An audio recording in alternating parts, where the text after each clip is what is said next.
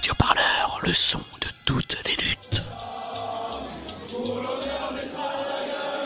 Les samedis ne sont plus synonymes de manif pour les Gilets jaunes, alors que sont-ils devenus à l'heure du confinement ? Jusqu'ici, une dernière cabane avait tenu le coup, c'est celle de Caudan dans le Morbihan, mais le mercredi vingt-deux avril dernier, elle a été démantelée. Christiane est retraitée, elle habite à une dizaine de kilomètres de là, à Pleumeur, et revient sur cette opération. Je m'appelle Christiane Le Coguic, j'ai soixante-huit ans, j'ai exercé le métier de caissière en hypermarché toute ma carrière. Personne n'a été prévenu, hein, ils se sont... ça a été tout cassé comme ça. D'abord, on a eu un sentiment de colère, parce que aussi bien la mairie que la gendarmerie de Pont-Scorff savait très bien qu'on ne se serait pas opposé à la destruction de la cabane, simple, simplement qu'on avait demandé à pouvoir récupérer nos affaires qui étaient à l'intérieur. La cabane était sur euh, une zone de covoiturage, puisque nous avions été expulsés du rond-point de Géant-Lannester. On avait plein de chaises qui ont toutes été détruites. On avait des tables, une gazinière hein, pour se faire du café. On, on avait fait des bancs extérieurs. Il n'y avait rien de, il y avait rien de sorcier, hein. Petit à petit, elle se remémore les rencontres, les âgés. Elle raconte ce que représentait la cabane pour elle, un lieu qui lui était devenu familier. Vous avez du bois, non ? Moi, la dernière fois que j'y suis allée, c'était le douze mars. Euh, on s'est retrouvés à la, à la zone, à la cabane. Je ne suis pas allée après parce que j'étais malade. Les copains et copines, ils y étaient. Hein. On était là jusqu'au seize. Hein. C'était notre symbole. C'était la dernière qui restait en Bretagne, je crois, ou du moins dans le Morbihan. On s'y réunissait pour euh, bah déjà pour faire nos nos banderoles, préparer nos manifs. C'était c'était, c'était formidable l'ambiance. Hein. On a reçu euh, on a reçu les gilets jaunes de Vannes, de Quimper, Pontivy. Euh, on a même des gilets jaunes de la région parisienne qui sont venus nous voir. Ils ont détruit une cabane. Ils n'ont pas détruit les gens ni la mentalité des gens qui y étaient. Mais les gens se se réuniront à nouveau et ça recommencera. Pas tout de suite, pas tout de suite, mais ça recommencera. Il y a beaucoup de rancœur dans le cœur des Gilets jaunes, il y a beaucoup de mutilés, de morts, de, de, de, de, d'handicapés qui ont perdu leurs mains, qui ont perdu leurs yeux. Mais c'est, mais, c'est, mais c'est horrible. Ils vont pas y arriver, les gens. Avec les petits salaires, ils vont pas y arriver. Et puis là, dès qu'on va toucher euh, aux heures de travail, euh, euh, comment, il y aura plus les trente-cinq heures. On va donner des congés quand on voudra. Les, ça va pas prendre, ça. Hein, les, ça, ça marchera pas. Les gens vont se rebeller. En Ile-de-France, autre bastion des Gilets jaunes, la mobilisation continue. Des manifestations ont eu lieu au nord-est de Paris, à Pantin, le onze avril et premier mai. Jennifer, trente-neuf ans, et Thibaut, vingt-quatre ans, sont Gilets jaunes et ils racontent comment ils continuent à lutter. Alors, il faut savoir que la première manifestation qui a eu lieu, c'était deux jours après que M. Macron soit venu à Pantin. Et il a lui-même créé un attroupement. Faites-moi plaisir. Respectez. On a donc cette image surréaliste du président qui est venu à la rencontre d'habitants en plein confinement. Tout le monde a un mètre cinquante. On va gagner cette bataille maintenant. Donc, on s'est dit que c'était pas possible, quoi. On ne pouvait pas laisser passer ça. Donc, on a, ré... on a décidé de réagir deux jours après. Mais euh, sans faire d'attroupement, nous on a respecté les, les distances de sécurité et euh, on voulait lui dire que bah qu'on n'oublie pas et qu'on est encore là et qu'on attend toujours des masques et des tests. Le premier mai, ça a été plus, ma- enfin, plus massif, on s'est retrouvés dès qu'il a, qu'il a commencé à avoir un peu de monde, environ une quarantaine de personnes, on a pris la décision d'avancer et de commencer euh, la manif en scandant des slogans. Euh, et euh, ensuite, en vraiment, en, pareil, un peu en improvisant le, le parcours, pour être franc. C'est, c'est infime, c'est que l'écume des choses, cette manif, elle, elle incitera pas les gens à, à sortir, euh, à prendre des risques ou à propager le virus. Mais en tout cas, euh, qu'il y ait des gens qui, après un an et demi de lutte, après autant de répression, continuent à se réunir, continuent à, à proposer autant de créativité dans la forme de lutte, dans le désir de, de, de société qu'ils qui souhaitent. Ben ça, ça donne vachement envie de continuer dans cette aventure avec les Gilets jaunes. Pour l'hôpital !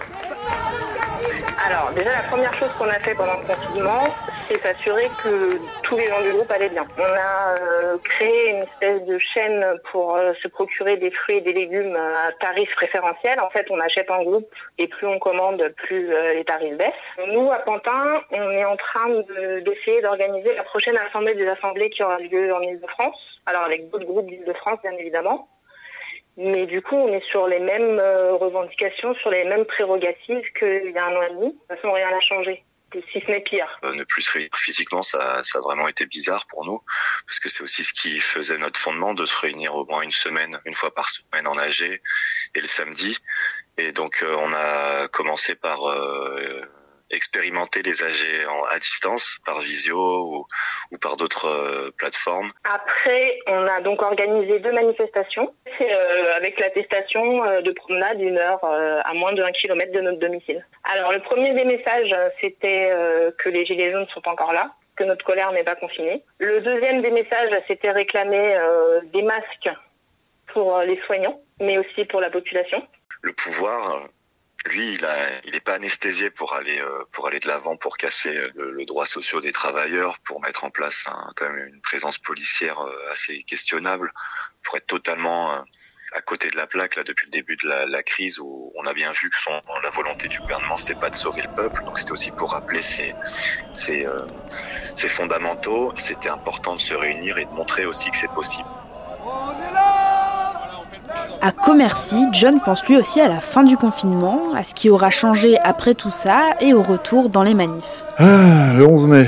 Euh, bon, il y a déjà des manifs qui s'annoncent, donc euh, moi je pense que je vais, je vais sûrement aller manifester dès que possible. Moi je pense que les personnes qui étaient déjà en difficulté risquent d'être des grandes perdantes. Il ne faut pas que la réforme des retraites elle reparte. Hein, voilà, de dire que nous, euh, on a démontré qu'on n'était pas des, des sauvages. Euh, et qu'on pouvait aussi rester confiné parce que c'était un, un enjeu de société, mais que dès que ce sera possible, on va y retourner, quoi. Je pense que ça va reprendre les A G, euh, mais pas essentiellement Gilets jaunes, plutôt en mode interlude. Euh, nous, on est à Commercy, donc on, on, on est conscient aussi de ça, hein, parce qu'on est à côté de Bure, donc euh, on voit ce qui se passe euh, au niveau de la répression. Il y a deux semaines, Mediapart et Reporters publiaient une enquête sur Bure, extrait de l'émission À l'air libre sur Mediapart. C'est, c'est un enjeu très important et que c'est la raison pour laquelle, depuis plusieurs années maintenant, euh, un mouvement militant sur place euh, s'est développé pour s'opposer à ce projet d'enfouissement de, de déchets nucléaires. Ce qui paraît assez fou, c'est, et c'est ce que révèle euh, ton enquête et les calculs que vous avez faits avec Marie Barbier, c'est que la justice a dépensé énormément, énormément d'argent, plus d'un million d'euros, et déployé une quantité gigantesque de moyens techniques de surveillance. De toute façon, à chaque fois qu'il y a une crise, il y a, les autorités elles en profitent pour renforcer leur système, leur système de surveillance et répressif. Et, et là, bon, ça a, ça a déjà été le, le cas. Il y a eu des déploiements de drones. Chez nous, ils ont testé un drone avec, euh, avec haut-parleur pour, pour informer les gens. Alors au début, c'est... On, on, on, on nous glisse comme ça, comme euh, une amélioration, et puis après on s'y adapte. On parle de l'après, mais finalement on est déjà dedans en fait. Et, euh, et le risque, c'est un petit peu que ça fasse comme avec euh, les mesures pour l'état d'urgence, qui, dont une partie sont rentrées dans le, dans le droit commun. Et puis aussi cette cloison qu'on peut avoir entre les classes, les classes les plus aisées vers les classes les plus précaires. Les Gilets jaunes, hein, c'est la France périphérique et puis les quartiers populaires. Il faut qu'on se mobilise encore plus pour faire valoir notre intérêt.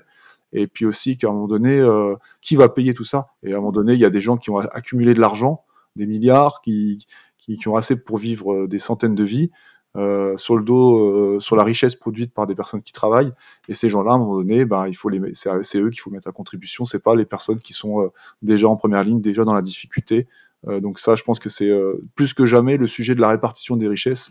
Euh, il va falloir qu'on le défende, donc ça sera une revendication forte, je pense. Après, euh, c'est sûr que euh, je pense que le principal danger pour nous, ça va être les forces de l'ordre, parce que nous, on voit bien que quand on manifestait, euh, que ce soit dans les grandes villes ou en région parisienne, euh, c'est pas c'est pas les manifestants qui se serraient les uns contre les autres jusqu'à risquer d'étouffer, ou qui c'est, c'est, les, c'est les forces de l'ordre en fait qui nous compressaient, qui nous nassaient et puis qui, qui nous tiraient dessus.